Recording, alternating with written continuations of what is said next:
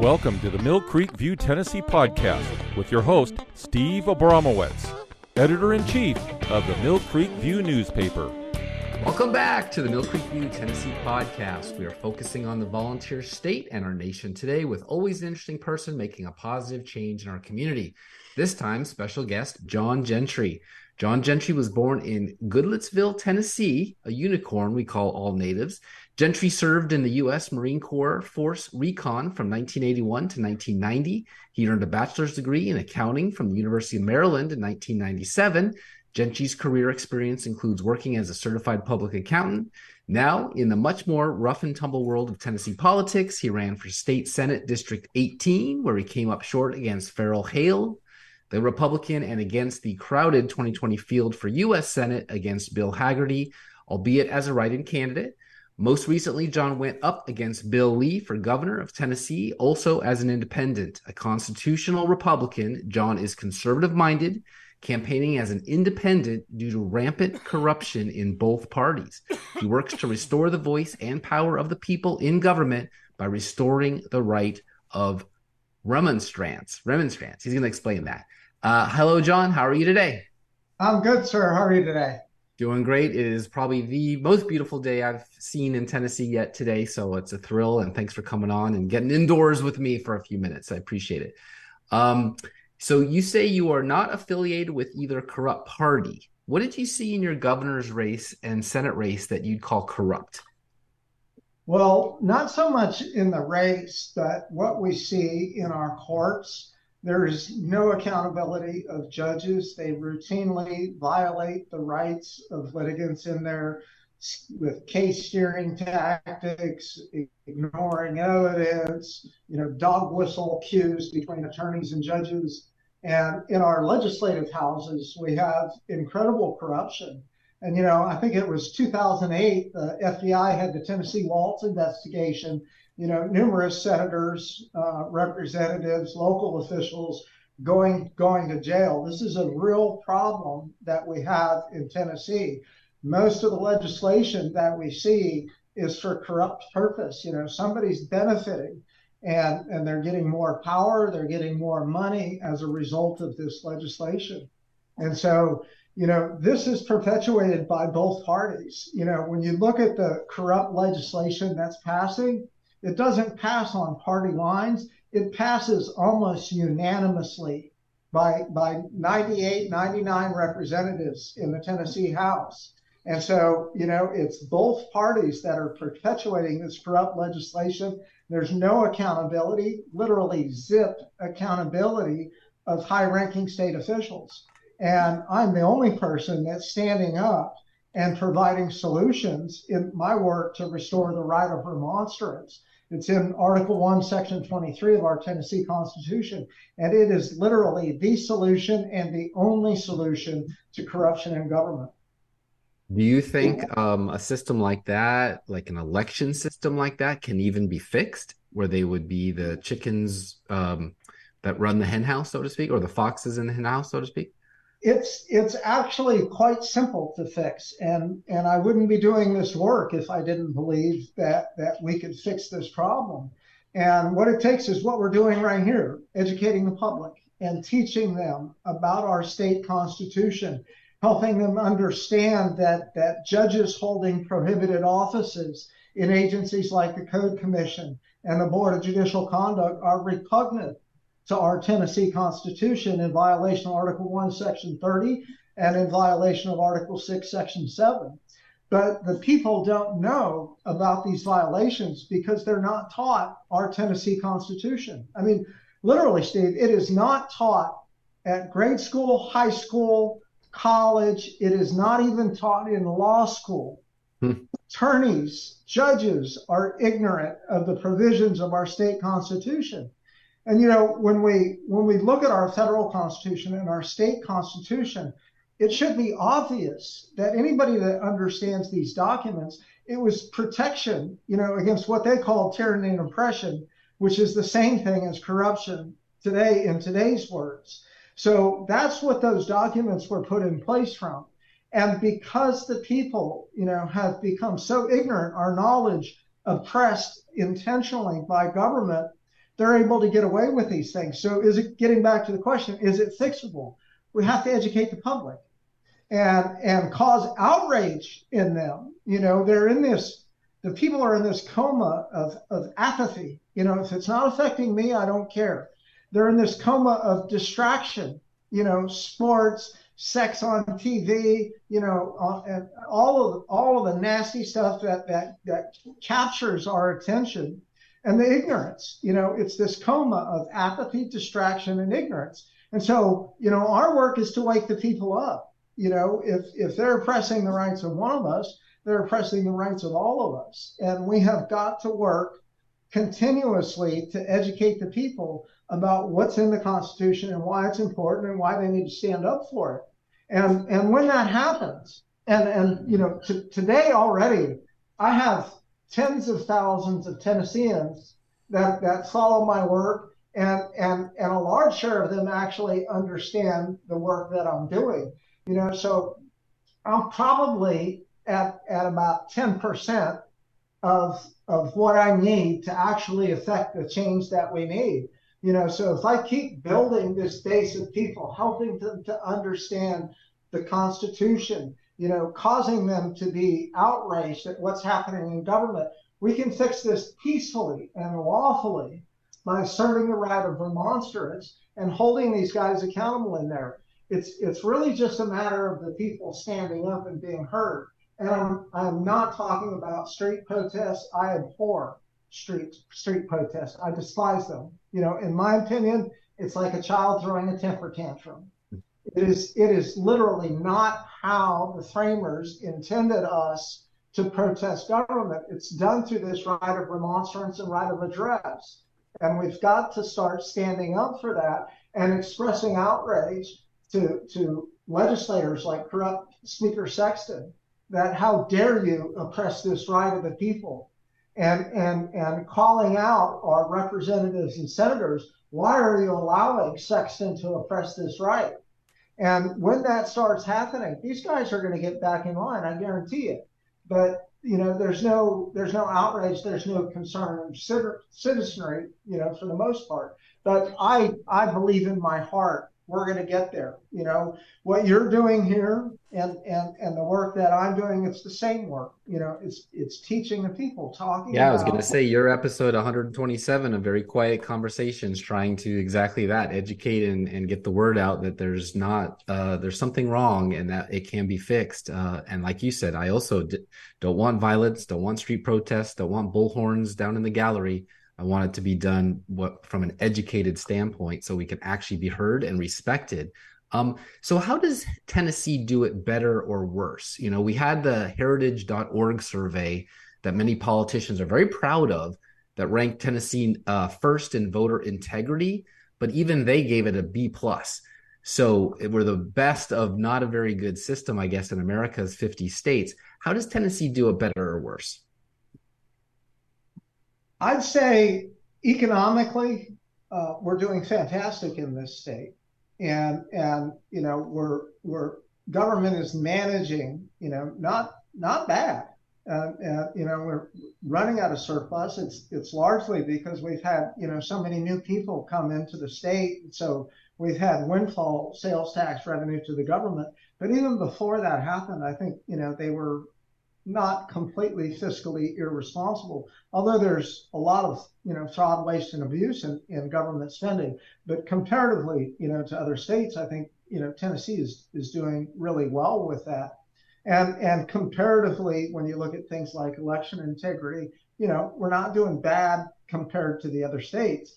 But, you know, that's like comparing bad to worse. When we look at election integrity, you know, what there should be is hand-marked ballots that are transparent, that these documents are scanned, that they have a code number attached to each ballot that is cast, and they're machine counted with OCR recognition.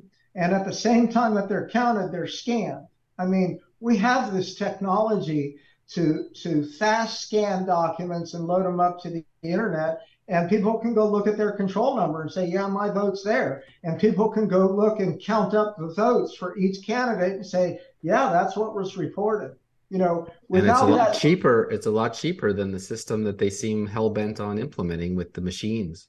Well, I can tell you, I mean, let's look at my gubernatorial race compared to my senatorial race. In the Senate race in 2020, picked up, I think it was about 26,000 votes, had 28% of the vote. And that's in primarily Sumner County, but it's a portion of Davidson County and Westmoreland. Now, in my race for governor, I picked up 1% of the vote and came out with 15,000 votes. Yeah. I had more votes in the Senate race than I did nationwide. I had hundreds of thousands of people, you know, that were coming through and engaging, 99% positive engagement on my social media. And, you know, it doesn't seem right, you know, that, you know, to have such a disparity like that.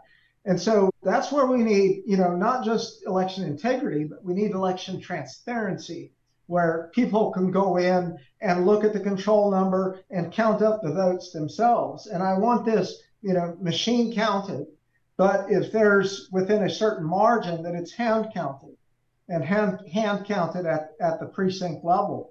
And I think if we do these things, revalidate, you know, all of the voters that are on their ID required at the ballot, we're doing that already. But we provide this transparency to it. I really think that we can get, you know, almost 100% secure election integrity, you know, here in Tennessee. So, you know, those are some of the things that we're doing good at, but it's comparing bad to worse. Right. You know, really. You ran for on term limits for all state senators, representatives, and judges. What benefit to the state would term limits have on those three seats, offices? Well, you know, what we have in our legislature right now are a bunch of self-interested legislators, and they legislate to their own benefit, and they legislate to the special interests that they represent. They do not represent the voters that elect them. They represent special interests. Almost, I mean, there's a couple good ones. I mean, Bud Hollsey, you know, Clay Doggett, there's a couple good ones in there that really are representing the people, but most of them are not representing the people in government at all. And for the few good ones that we do get in there, you know, talking about how are we going to benefit for term limits, they typically have, you know, like me, I have some things I'm passionate about that I want to accomplish when I'm in office. But what you have with most people is after they've been in a while, they lose that passion. You know, they got done what they wanted to get done. And so now they're starting to be influenced by special interests. You know, this goes back to, I think, Plato. You know, each individual ruling at a time, and then the citizens ruling at a later time. What I'm saying, you know, each ruling in their turn. We've got to have turnover, you know, in our legislative houses so that they don't buy into that special interest influence that they have in there. And I mean, looking at like Speaker Sexton oppressing the right of petition, that's because of entrenched politicians in there. I know the rest of them, they wouldn't care if a citizen got in there and orally addressed the body, which is a constitutional right we have. I mean, you, Steve, and you have a constitutional right to orally address the legislative houses, and you didn't know that until you started learning about the work that I'm doing. And I think most of the legislators in there, they're okay with it. You know, they wouldn't mind if a citizen has a proper purpose or grievance addressing the body for redress or for favor, you know, seeking favor, like election integrity or something like that. So with these term limits, we can get rid of the entrenched career politicians. And again, Lieutenant Governor Randy McDowell, he's been there since 1974. Thank you. And when you know, when we talk about like judges not having term limits, here's the problem. If you look at the ballots across the state, most judges run unopposed. And here's why. If you to be a judge, you have to be an attorney. And so if you're an attorney running against a judge, you got to say one of two things. He's not doing a good job, or I'm going to do a better job. And how do you think that judge is going to react when that attorney goes back into that courtroom? Oh, you just said you can do a better job, or I'm not doing a good job. He's not going to do very well in his cases going forward.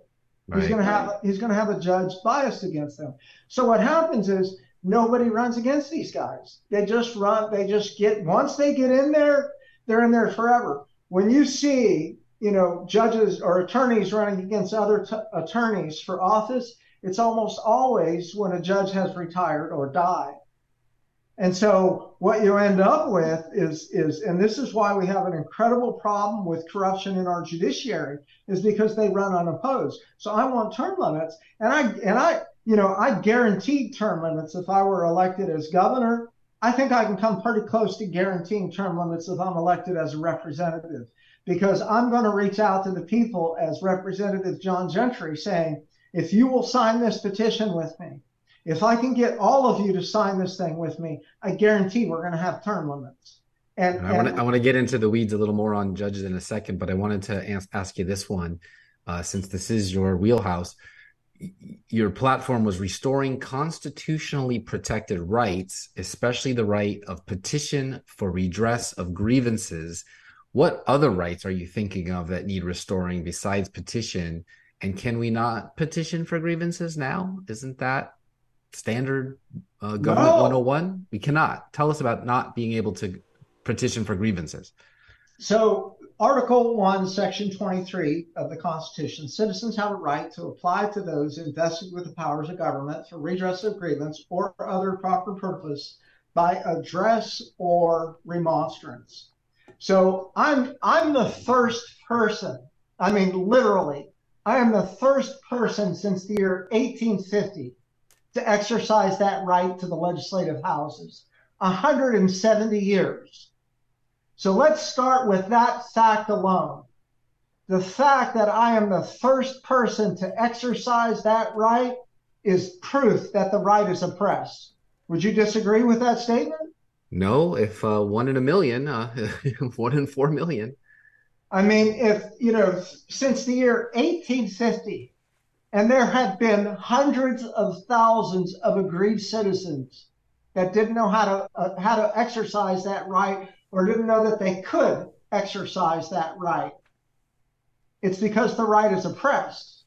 Now, when we look at it further, have you seen the announcement of my remonstrance on the floor of the House?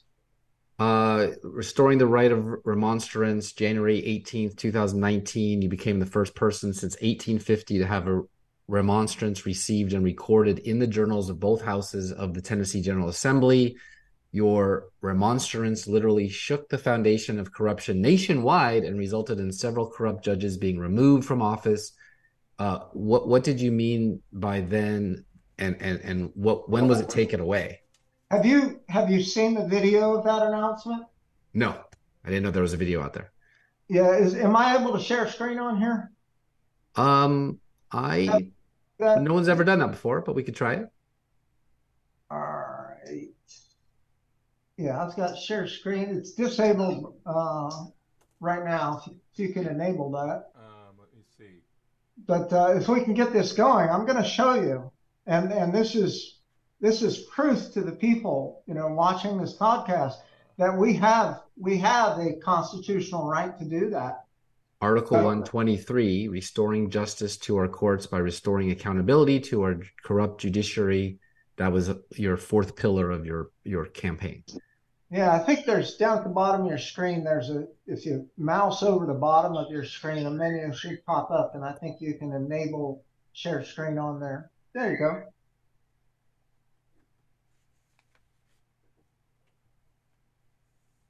All right, so this is on the floor of the Tennessee House. Next order, Ms. Clerk. Petitions and memorials. Ms. Clerk. Mr. Speaker, pursuant to Rule 15, we have a brief statement regarding a petition of remonstrance statement filed by Representative Hallsey.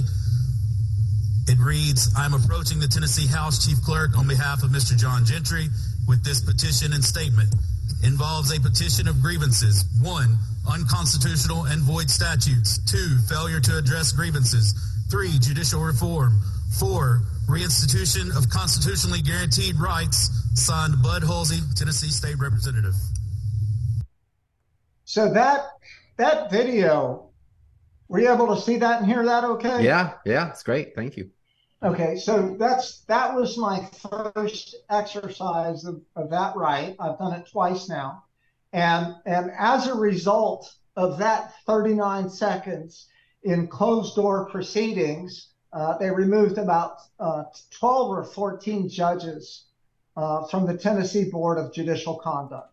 Like 14 corrupt judges removed from office. Wow. I mean, that is the power of the right of remonstrance. It is the solution to corruption. Now, how that's being oppressed, I also filed proposed articles of impeachment for 3 trial court judges and the entire Tennessee Court of Appeals. And they wouldn't even look at the evidence. They wouldn't even consider it. And I gave them 700 pages of appendix proof that these judges and appellate judges are corrupt. But they won't even look at the evidence. So they're oppressing this right. You know, historically, I've gone down to the Tennessee Archives Library and I've gone through the House journals. And historically, you can see in the journals, you know, Mr. Madahi presented a petition on behalf of Baptist McCombs. Resolved, the petition was referred to the Propositions and Grievances Committee. And you know, there's example after example in the early 1800 journals from our Tennessee House representatives that these petitions were presented on the floor, and then they were referred to committee for discussion and deliberation. And then the committee would make a recommendation back to the body. And they would say, you know, the Committee on Propositions and Grievances has recommended that the petition be denied or granted, you know, and they would vote, and then the body would vote. Now, imagine we get 6.8 million Tennesseans to sign a remonstrance that we present to the General Assembly saying, we're not asking. We're asserting constitutional rights that we want term limits. And that is referred to the body, and we provide them with statutory language to enact immediately, as well as language to amend to the Tennessee Constitution so that we can enshrine term limits within our state constitution. And that, you know, that's a 4-year process for the constitutional amendment, but we give them, so then they take that and they go back to a special committee or you know, maybe to judiciary committee or something. And they go and talk about it and say, here's the language. And then that committee makes a recommendation to vote or to grant or deny this. Now, here's what I'm talking about, understanding the Constitution and how we as a people have a constitutional right to do this. And if I may, can I share the Tennessee Constitution with you? Sure. And show you exactly what I'm talking about here? All you Rumble viewers are going to get a treat here. All right, so here's our Tennessee Constitution. And in Article 1, Section 1, can you see this okay? Yes. Okay, Article 1, Section 1. All power is inherent in the people. All free government sound on authority instituted for peace, safety, and happiness. For the advancement of those ends, they have at all times an unalienable, indefeasible right to alter, reform, or abolish government in such manner as they may think proper. Now, alter our form of government, that's what term limits are. That's altering our form of government. Reform is like we have judges holding prohibited offices in violation of the Constitution. We need to reform that. What they meant by abolish, you know, that's not take, all that means is to take that Constitution and tear it up and start over. Because when you abolish government, what you do is you tear up the paper and say, because this paper, this Constitution, creates government. It establishes right here in the preamble, right above. We, the delegates and representatives of the people of Tennessee, duly elected in convention and assembled, have ordained and established the following Constitution and form of government for this state, which we recommend to the people for their ratification. This Constitution created our form of government, and it's ratified by the people. And the people can start over and tear this thing up. I don't recommend that, but I recommend some amendments like term limits and some other things. Now let's go on. We certainly wouldn't want to tear it up because, if I'm not mistaken, Thomas Jefferson himself said this was the best Constitution of all the ones that existed, and it wasn't even a state yet. Well, exactly. You're exactly right. Thomas Jefferson said it's the least imperfect and the most Republican. And it's our Tennessee Constitution. That's why I say Tennessee is going to be ground zero for reform of our government, because our rights, our power are best protected in layman's terms that everybody can understand. You know, this Constitution, this is very plain language compared to the ones that were written by lawyers in the New England states. You know, our Constitution is very easy to understand. So let me ask you a couple more questions. I don't want to run out of time with you because you're fascinating. Okay. We'll get back to all your points, I'm sure. But we do have 5 justices of the Supreme Court that are seated in Knoxville, not Nashville, the capital. I find that interesting. Sharon Lee, Jeff Bivens, Holly Kirby, Roger Page is the Chief Justice. He replaced Bivens as Chief from 2016, and I guess until recently. And Sarah Campbell was put there after Cornelia Clark died. All their terms are they go until 2030, so they guess they do have term limits, but it's a long time. Are they corrupt? Are those 5 people corrupt? Absolutely, and I can prove it. So I just had a case that I presented to the Tennessee Supreme Court, and I asked all 5 justices to recuse pursuant to Article 6, Section 11. Which says no judge or justice shall preside over any case in which they have an interest without consent of all the parties. And if all of the justices have an interest, then they shall certify the same to the governor, who shall appoint a number of men of law knowledge. So I wanted all of the justices to recuse from the Tennessee Supreme Court, and I wanted the governor to give me a special Supreme Court. And so I filed a motion to disqualify them.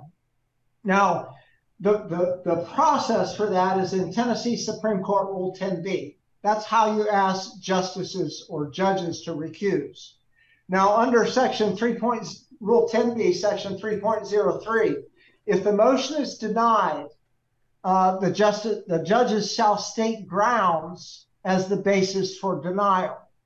So the legal definition of grounds, it's the legal argument or supporting authority as basis for their decision. So I said they're constitutionally incompetent because Justice Page and Justice Pivens are holding seats in the Tennessee Code Commission. And those seats are expressly prohibited in Article 6, Section 6. And in addition to being, or Article 6, Section 7, and in addition to that, the Code Commission has statutory power to prepare and present bills. That's a gross violation of Article 2, separation of powers, as well as they have statutory power to edit the actual acts of the General Assembly. So they can change one letter and say, oh, we were fixing a typo, but they can change the meaning of the law by changing one letter. And so I said, you're constitutionally incompetent because you've been conferred a hereditary emolument in violation of Article 1, Section 30, and you're holding prohibited offices. You're constitutionally incompetent.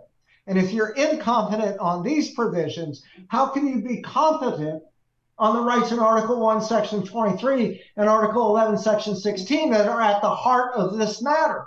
How can you be incompetent on one part and incompetent on another? And so I ask you to recuse. And so their order, I have it sitting behind me, and I can show it to you on the court website. They just said, we have determined that you have not shown us to be constitutionally incompetent. That's it. One single sentence. No legal argument, no grounds. So the Tennessee Supreme Court violated their own rules. Tennessee Supreme Court Rule 10B. They violated their own rules and refused to disqualify. Evil. And they're in treason to the Constitution, because the Constitution says no judge shall preside over any case in which they have an interest. And they have an interest to oppress the right of remonstrance, because it is the solution to judicial corruption. And they didn't say we don't have an interest in that. So I will say it publicly. And I am asserting my right in Article 1, Section 19 of every citizen to have that the press is free to every citizen to examine the proceedings of any branch or any officer. And I will state publicly that the justices of the Tennessee Supreme Court are, in my strong opinion, corrupt.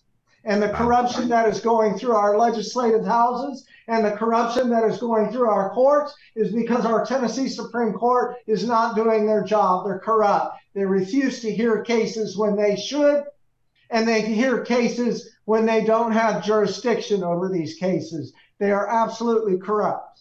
A few years ago, the three female justices and past justices like Judge Daughtry, the first woman on the Tennessee Supreme Court, were at Lipscomb University and said, as young women, most of the justices had never seen a female lawyer or judge and had trouble imagining a career in law, 1975.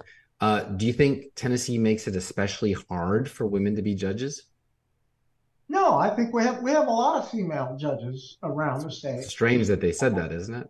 You know, I don't think that it is difficult at all. I mean, you just got to run for office. I've had three cases in front of female judges. So, you know, I think they're quite, I've had more cases in front of female judges than male judges. So no, I think that's not to me, it doesn't make sense. Yeah. That's why I pulled it out, because they said it publicly at Belmont or at Lipscomb. And I said to myself, that doesn't sound right. So I wanted to ask you, since you've been around a lot longer. It sounds like divisive language of the left to me. I also find it interesting in Tennessee, the court picks the attorney general and the governor picks just about all other cabinet members like health and education, which for some reason he chooses from out of the state, whereas Scarmetti is from here, which is nice. What do you think of A.G. Scarmetti and the job he's doing? Well, the entire office of Attorney General is also corrupt, and that is easily proven as well. In my first case against the speakers and clerks of both houses, Deputy Attorney General Kleinfelter tendered falsified evidence to the court. I have a certified copy where I was suing the speakers and clerks of both houses because I have a right to address them, and I asserted that right. And, but I didn't, as evidence, I intentionally didn't do this. I didn't file a copy of my remonstrance when I filed my complaint in court. I just said I filed one. Well, Kleinfelter, this is Deputy Attorney General Kleinfelter. She is the second highest attorney in the state, right under the Attorney General. So she filed and said, attached as an exhibit is a full copy of Mr. Gentry's petition. Now that document, I have a court certified copy of it. She literally changed my language. In the jurisdictional statement, I said, this document is a formal written protest and public petition. She literally changed it and said, this is a complaint. I said, this is a constitutionally guaranteed right under the Constitution of the United States and the Constitution of the state of Tennessee. And she said, this is a constitutionally guaranteed as of right. And as of right is a legal term, meaning it's discretionary. Rights are not discretionary. I mean, she literally changed the words of my document. I called them out in court, and I have transcripts to prove this, where I put that document up on the projector, put it side by side next to the true legal document that was filed with the General Assembly. And I'm saying she falsified this evidence. And then Kleinfelter said, well, it wasn't me, it was the defendants. The defendants are the speaker and clerks of both houses in this case. And the judge wouldn't do anything. I did a motion to sanction. I did a motion to discipline attorney misconduct. And the judge wouldn't do anything. I did the same thing in the Court of Appeals. And they all looked the other way and said, it's okay that a deputy attorney general tendered falsified evidence to a court of law or a court of equity in this case. And I took it to the Supreme Court, and they ignored it too. They said, we don't care that we have either defendant clerks and seekers, or we have a deputy attorney general that has falsified evidence. Nobody cares. And, you know, this is the kind of stuff that is happening to litigants across this state every day. There's no accountability of state officials. So and John, if you put me in office. You're a licensed CPA for more than 20 years and proficient in forensic accounting, which I know all about. I have a good friend who does that. And you said you'd use your extensive experience to root out fraud, waste, and abuse in our state budget. Where would you start?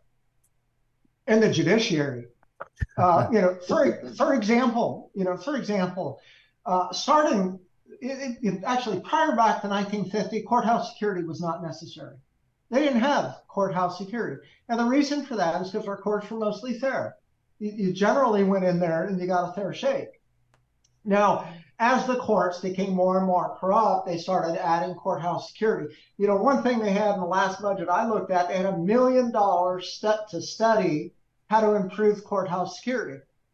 I can tell you the best way to ensure courthouse security is to render a fair decision, that you don't have to worry about vigilante justice, that if you have fair courts, then you're not going to have to worry about somebody that's so upset they're going to try to come in there and shoot judge, which, by the way, it's not reported very much, but it's actually quite a big problem that we have, that there's nowhere to get justice because this right of remonstrance is oppressed, and because judges protect judges, and agencies like the Board of Judicial Misconduct dismiss 100% of complaints against judges, there's nowhere to go. So people take up arms. And, you know, they have shootouts on courthouse steps, inside of courthouse buildings. And it's because the right of remonstrance is oppressed. I mean, interesting. So you wanted to put a stop to corrupt pretended legislation. That's the key word, pretended legislation, from being enacted into law. I've heard since I've been here, a lot of the left usually say Tennessee legislature doesn't pass laws, they pass lawsuits. Everything has to be litigated when they get it done. Politics has certainly become a game of lawfare everywhere. I think maybe because of the Rose Law Firm back in the Clinton days, this has all just been blown up and it's become like warfare, but lawfare over the last 40 years. What pretend legislation do you dislike the most? Well, you know, you actually hit on it. It's not... and say that again for me, because I really liked it. It's pretend legislation. So you said it's lawsuit legislation. Right? Lawfare, like warfare, only lawfare. And so here's it, right, because everything has to be litigated. So first of all, when you have to litigate things like that, the legislation is void from vagueness. So the law has to be clear. You know, and especially when we're talking about criminal law, you know. A man ought to know what a man ought not do. But you go read these laws and you're like, I don't even know what they're talking about.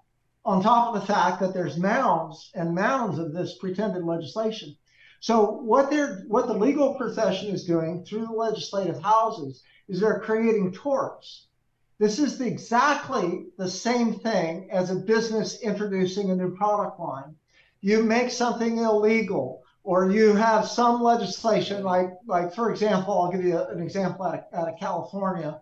They have a 5-hour meal break law in California. If an employee doesn't take a meal break within 5 hours, then not only the meal break would be for a half hour, but the employer has to pay them for a full hour. It's one of the most, it has caused more litigation in the state of California, because, and I can tell you, employees weren't complaining about being hungry in 5 hours. You know, this was Billy Bob attorney with Joe Bob legislator getting together saying, how can we make more money? And so they legislate like that and say, you know, employees have to have a meal break. And then they go around and the attorneys put flyers on windshield, under windshield wipers, and they say, hey, you know, did you not get your meal break in 5 hours? And pretty soon you get a disgruntled employee that got fired, and they take that flyer and they go sue the employer. So what they're doing is basically it's introducing a new product line, a new revenue stream for the legal profession. And so this is an incredible problem that we have in the Tennessee legislature. Now, you know, to understand that, you pretty much have to be an attorney, you know, to understand what's, you know, how to decipher through all of this. Well, I am a lawyer. I'm not an attorney. I'm not a licensed attorney, but as a forensic accountant, I am an expert at reading through the fine print and finding out and saying, this is why and this is where this legislation is corrupt. And so I get in office, I'm going to expose that corruption. I expose it as a citizen, but I'm going to put it in their face in committee hearings and say, here's what's going on, my fellow colleagues, and are we going to put up with this? And I think I got about 5 minutes left, and I really want to get through a lot of this. Unfortunately, it's so fascinating that it's probably worth two episodes if you're willing to come back sometime. But in the meantime, most of the things right now in the news that President Trump is now being indicted for the fourth time or 100th count or whatever it is used to be just normal politics, the way I read it. Everything from asking for a phone number to whatever. Do you think Governor Lee has engaged in any of the same stuff Trump is being prosecuted for and should be on the lookout? No, I don't think Lee has engaged in anything that you know where he's going to be prosecuted for. But you know, Ronald Lee, he's a liar. You know, we look at his 10 for 10. You know, when he was campaigning back in his first election, one of those was term limits. We haven't heard a thing out of him about term limits. He's a liar, and he's a rhino. He's in the pocket of the entrenched establishment. I think Lee is probably a pretty good guy. But he is out of his depth. He doesn't understand. He's just listening to lying attorneys. You know, as an example, he appointed a former judge from the Court of Appeals and the Board of Judicial Conduct. I'm telling you, if you're appointing a former Board of Judicial Conduct judge, you're being influenced. I can guarantee you, Lee didn't know that judge. Somebody just told him it'd be a good idea to take this corrupt judge. It's his number one person in his cabinet. It's his number one chief of cabinet that he appointed as corrupt. So I think Lee is just a lackey for the corrupt establishment. I think he's in way over his head and doesn't have a clue. He doesn't understand the corruption, you know, the way that I do. Now, you know, when we talk how did the Tennessee GOP support you last time? Well, I put him on the party ticket. No, you. When you were running, how did they support you? Well, the GOP despises me because I exposed the corruption, and they won't give me any support. And just like they did to Curtis Carney, I'm quite certain that they would remove me from the Republican Party ticket. And then because of statutory law, then you're off the ballot completely. It's why I run as an independent. But I have, you know, conservatives like Brandon Lewis, Tennessee conservative. He stood up and said, I'm voting for John Gentry, you know. So there are, you know, conservatives that are standing up for me. The GOP, they don't like me and I don't like them, you know. How would you run differently next time? I'm going to do the same thing that I did before. I'm not going to run differently. You know, I've been thinking long and hard. You know, I'm running for state house right now. And, you know, I'm sure I would win if I ran as a Republican. But I don't know that I'm not going to get kicked off the ballot. But, you know, George Washington, please go back and read his farewell address. He said, let me give you the most solemn warning of party affiliation. He said, it's going to cause false alarms like the pandemic. It's going to cause division, at times insurrection and riots. So everything that is happening today, George Washington warned us about in his farewell address. And so I'm not going to run on the party ticket just so I can win. It's against my moral standards. And so I'm going to run as an independent candidate. You know, in Article 11, it is extremely difficult to amend our state constitution, which is why ours has remained mostly intact, like we talked about. The last election, there were 4 amendments to the Constitution. Did you like how that went down? Was that the voice of the people? No, that is absolutely unconstitutional and repugnant to the Tennessee Constitution. Here's why. In Article 11, I believe it's Section 3, is how our Constitution used to be amended. Prior to 1953, there were 6 attempts to amend our Constitution. They all failed. In 1953, they suckered the people into a constitutional convention, and they changed how the Constitution is amended. And what happens now, the new process from 1953, is that one General Assembly can recommend and approve an amendment to the Constitution, but it has to go to a second General Assembly. Now, here's what they did that was smart. Is they said before it goes 6 months before the election of the second General Assembly, it has to be published. And what does published mean? It means Black's Law Dictionary, to make known to the public in general. And that those 4 amendments were not made public to the people 6 months prior to the election. They were not made public at all. I stood in line in Sumner County, and they're handing out pieces of paper saying, here are the constitutional amendments. And people are reading like, what is this? I didn't even know about this. The people in general did not know because they were not published. And I went back and read the 1870 Constitutional Convention proceedings and debates. And in 1870, they recommended that it be published in 2 newspapers in every major city, as well as 1 newspaper in every county. And that lost by a 3% margin. And so what they did is they wanted to print 75,000 copies. And they said no. And then they said 50,000 copies, and they agreed on it. They printed 50,000 copies of the Constitution that were distributed to the members of the House to take back to their constituents so they could read whether or not to vote in favor or against the 1870 Tennessee Constitution.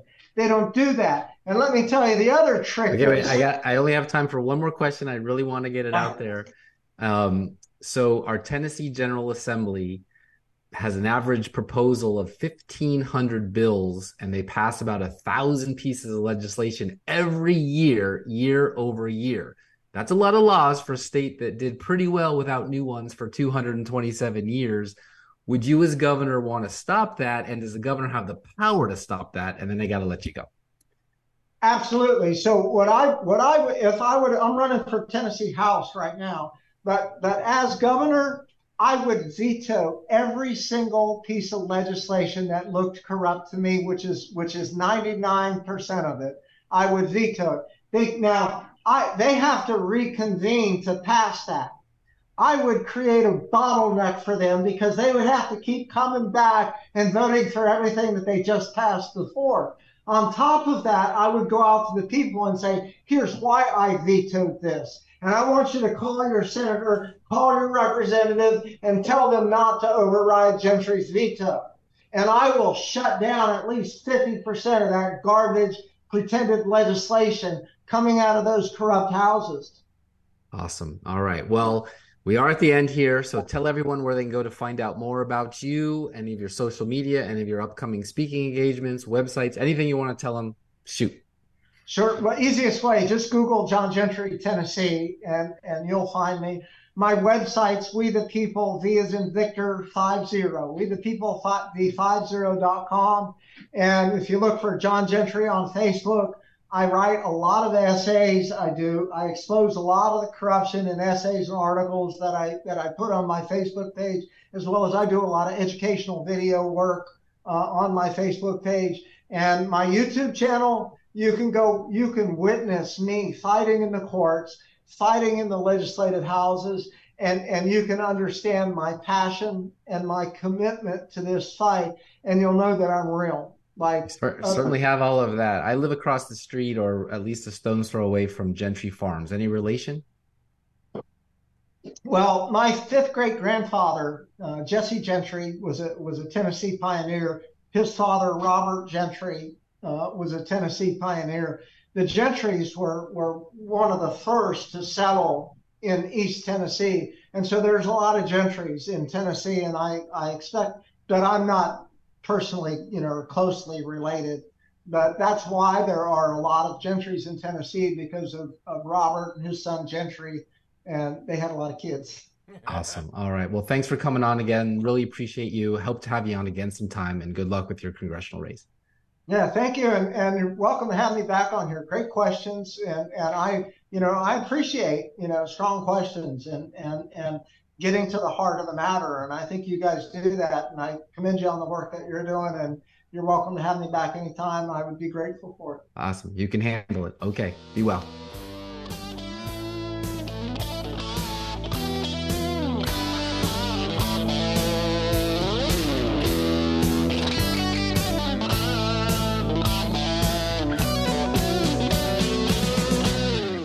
If you're like me and sick of the woke, unfunny content coming out of Hollywood these days and looking for something new and exciting, I found the website for you, MovieNight.com.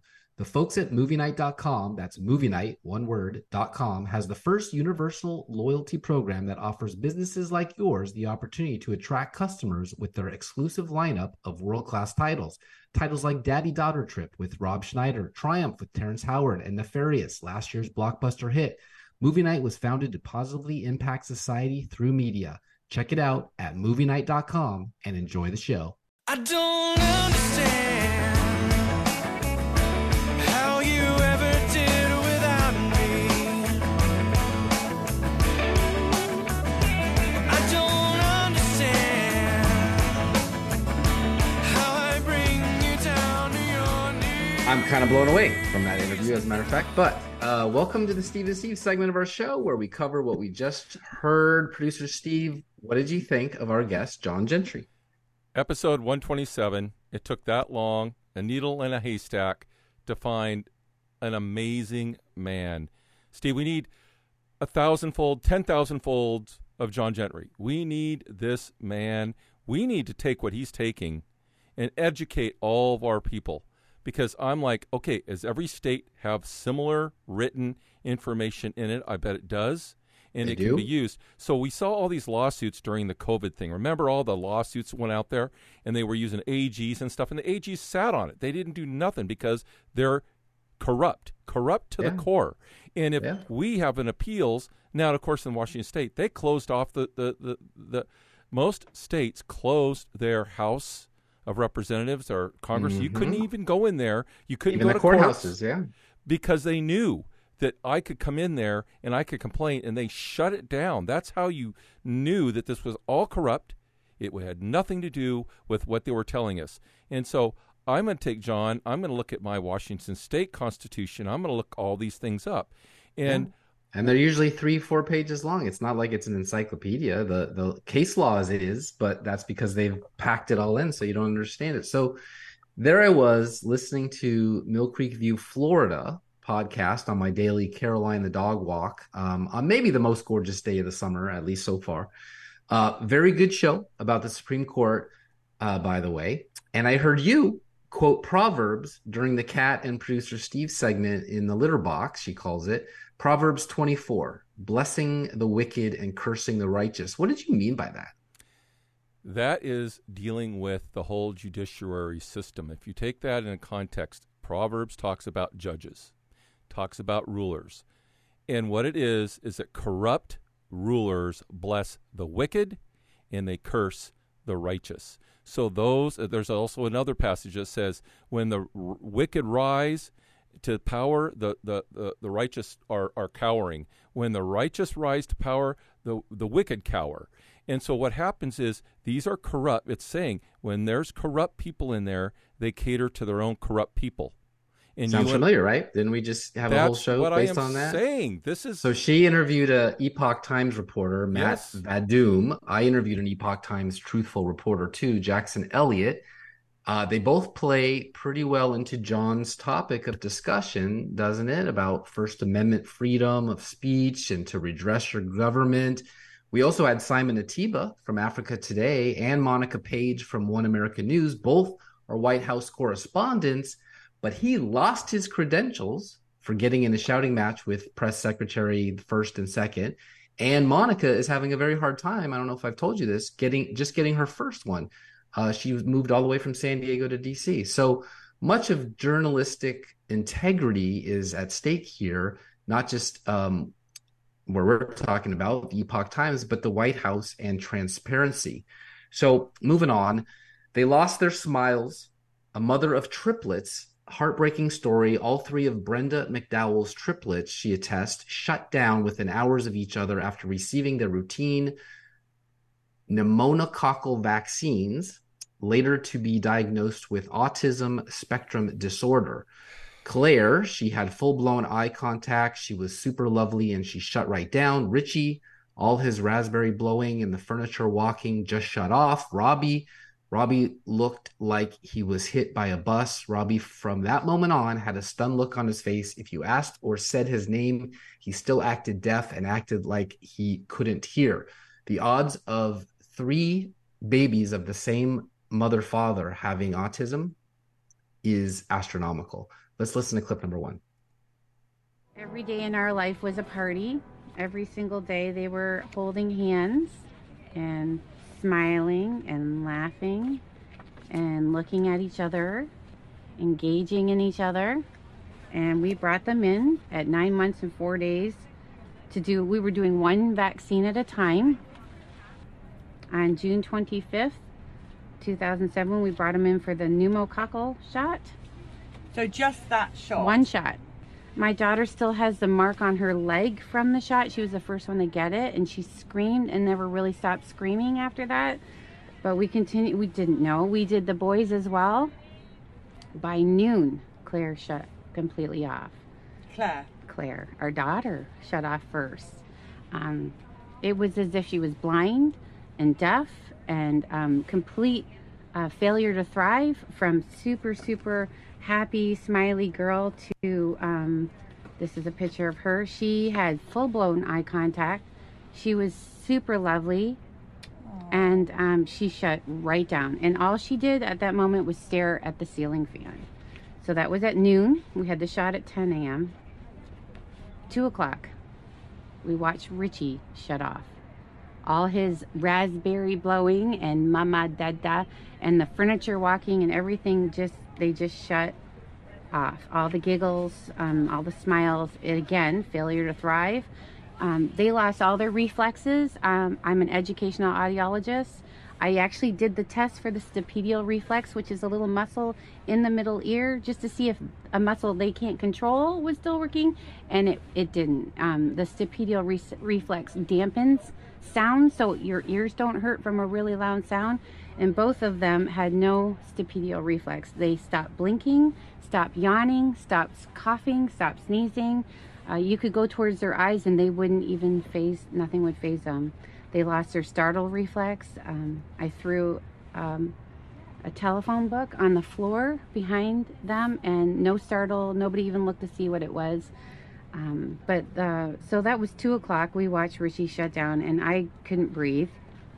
But there we go. The worst is when we saw the final one shut down. Robbie looked like he was hit by a bus. Robbie, from that moment on, had a stunned look on his face.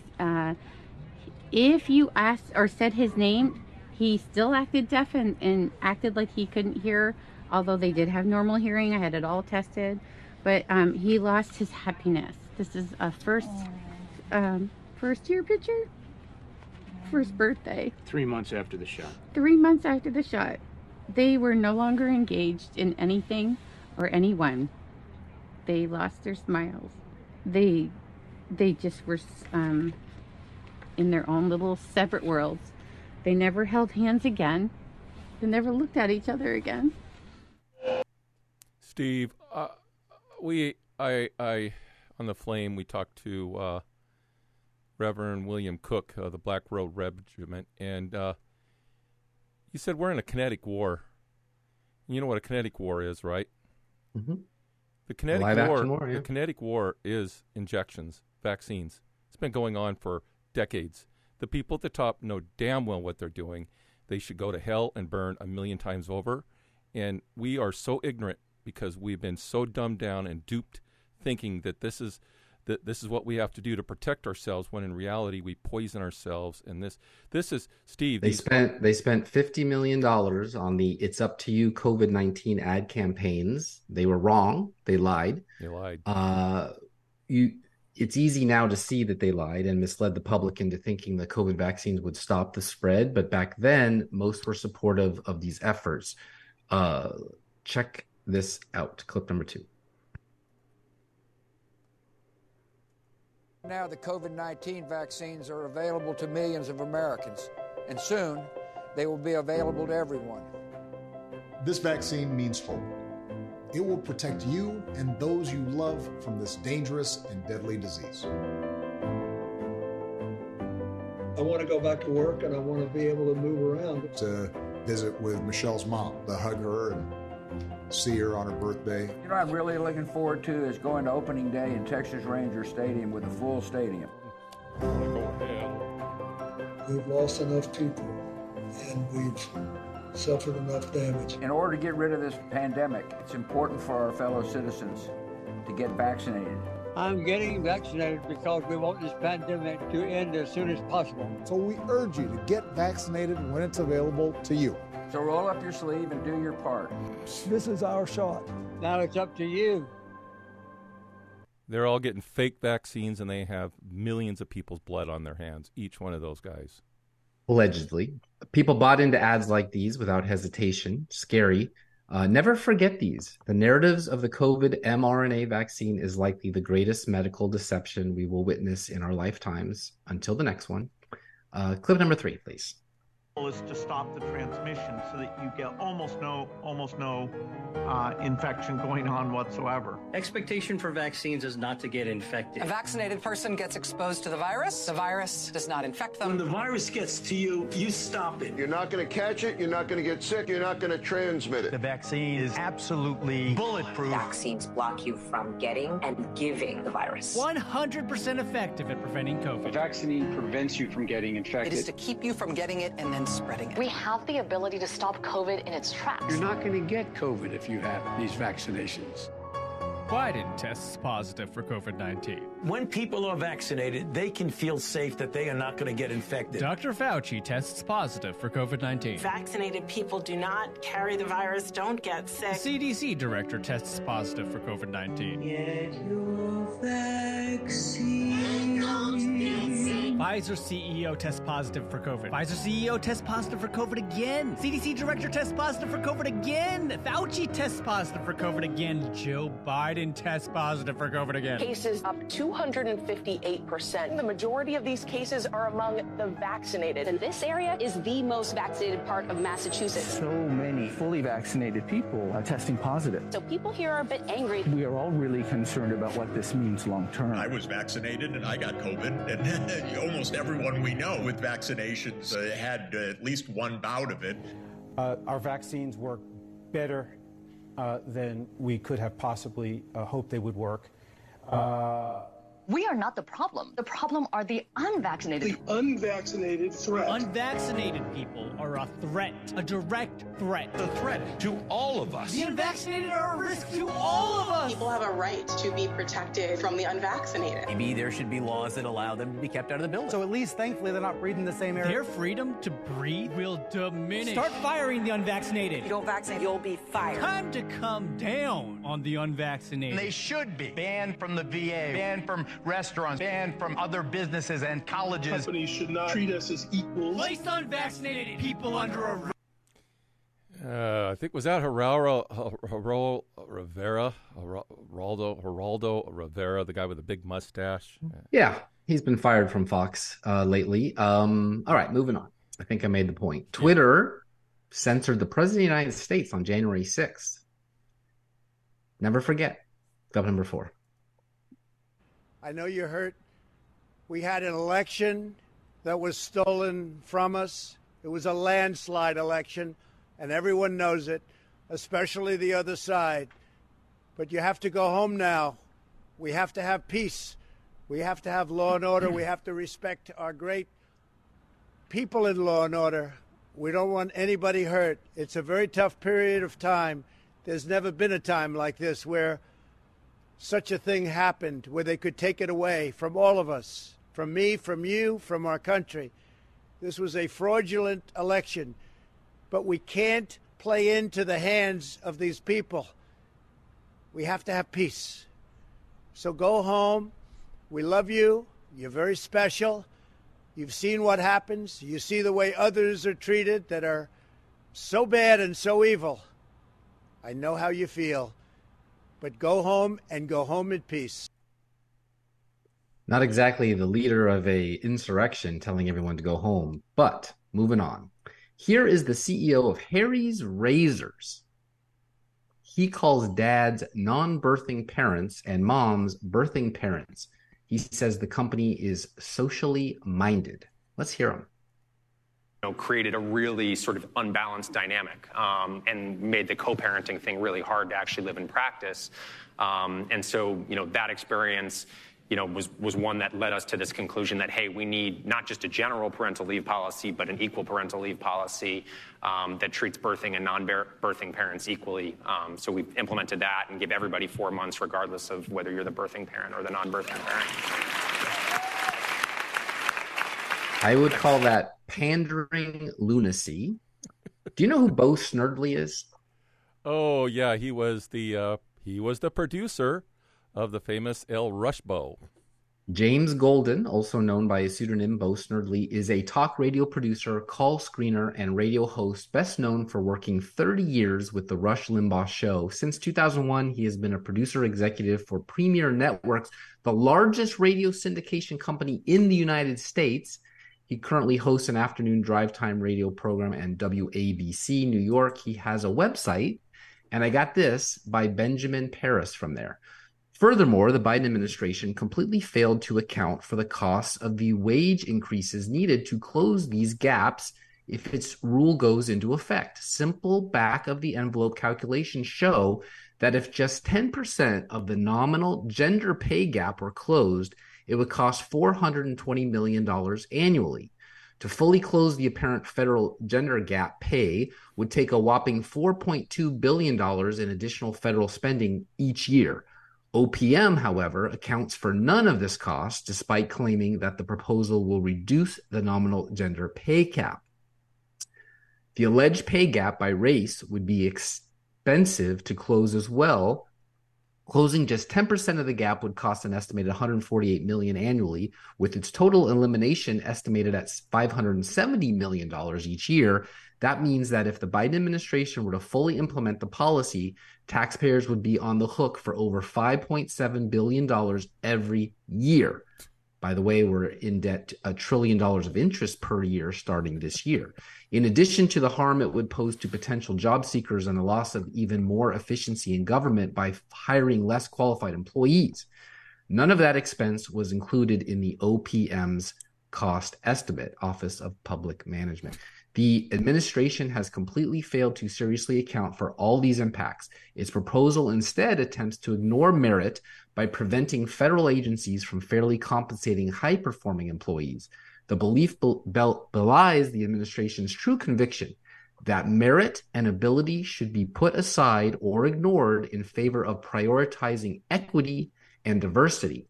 This is a pernicious line of logic that betrays the obligations of the government to its constituents. Taxpayer dollars spent paying federal employees should be allocated based on paying attention to merit, not on blindness to it. We were warned.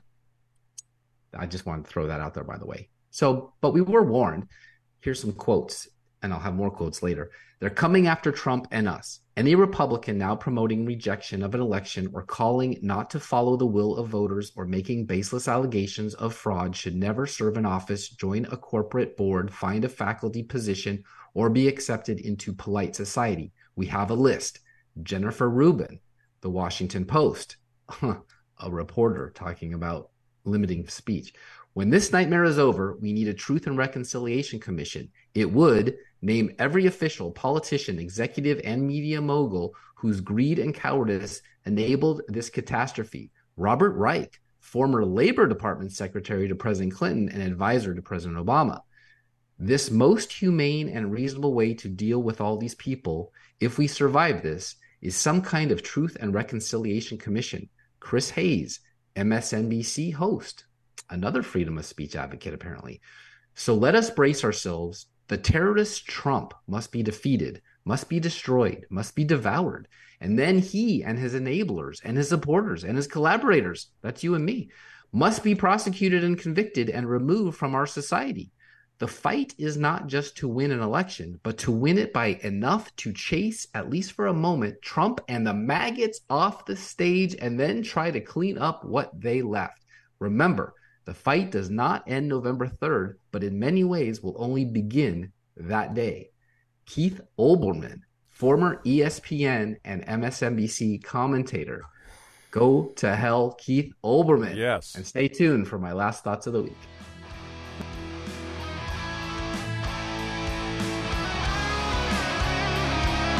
With Columbia, Tennessee-based EnergizeHealth.com, you lose fat fast, simply and naturally, without restrictive exercise or cardboard, dry, tasteless food. Revolutionize your health with this proprietary 88-day science from John and Chelsea Jubilee. People report getting off medications and reversing ailments. Energy, mental clarity, and alertness go through the roof. Look and feel many years younger and oftentimes unrecognizable. I know. I'm an alumnus and lost 70 pounds of fat with John and Chelsea and wouldn't have energy to do 3 shows a week without it. Hit the link in show notes for your free consultation and discount, money back guarantee, so you have nothing to lose but unhealthy fat. EnergizedHealth.com. My name is Simon Ateba with Today News Africa in Washington, D.C. I'm the White House correspondent for Today News Africa, and you are listening to the Mill Creek View podcast.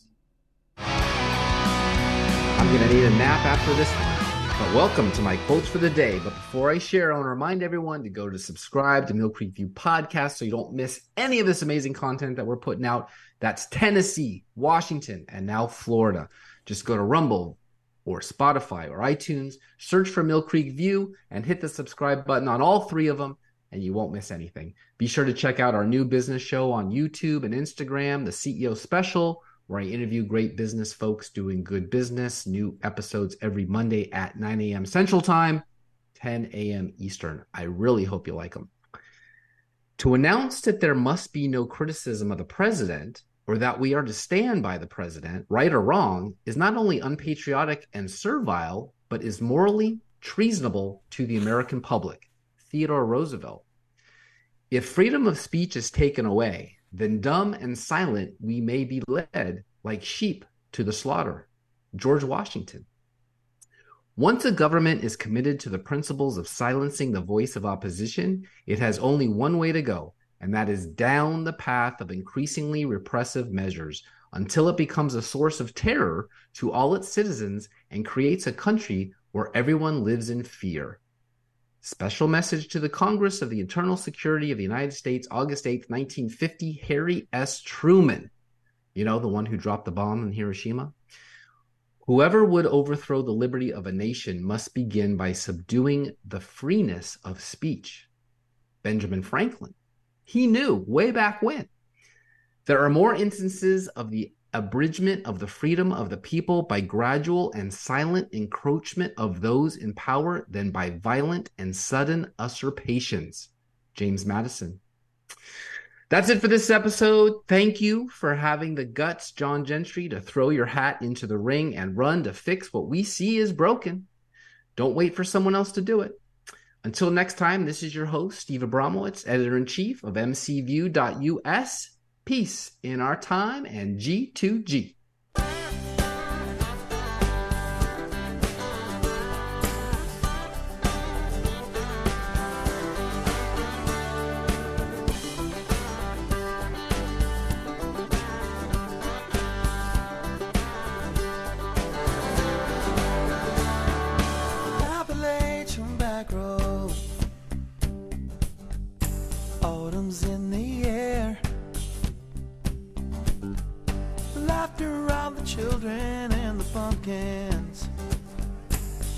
County fair. They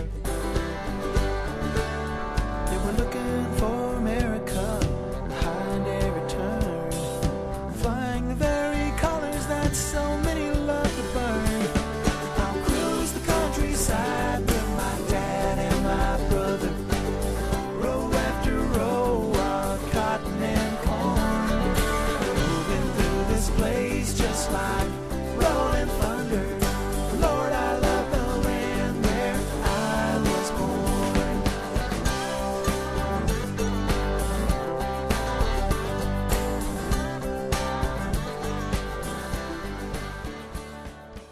Any views or opinions represented on the podcast are personal and belong solely to the creator and do not represent those of people, institutions, or organizations that the creator may or may not be associated with in a professional or personal capacity unless explicitly stated.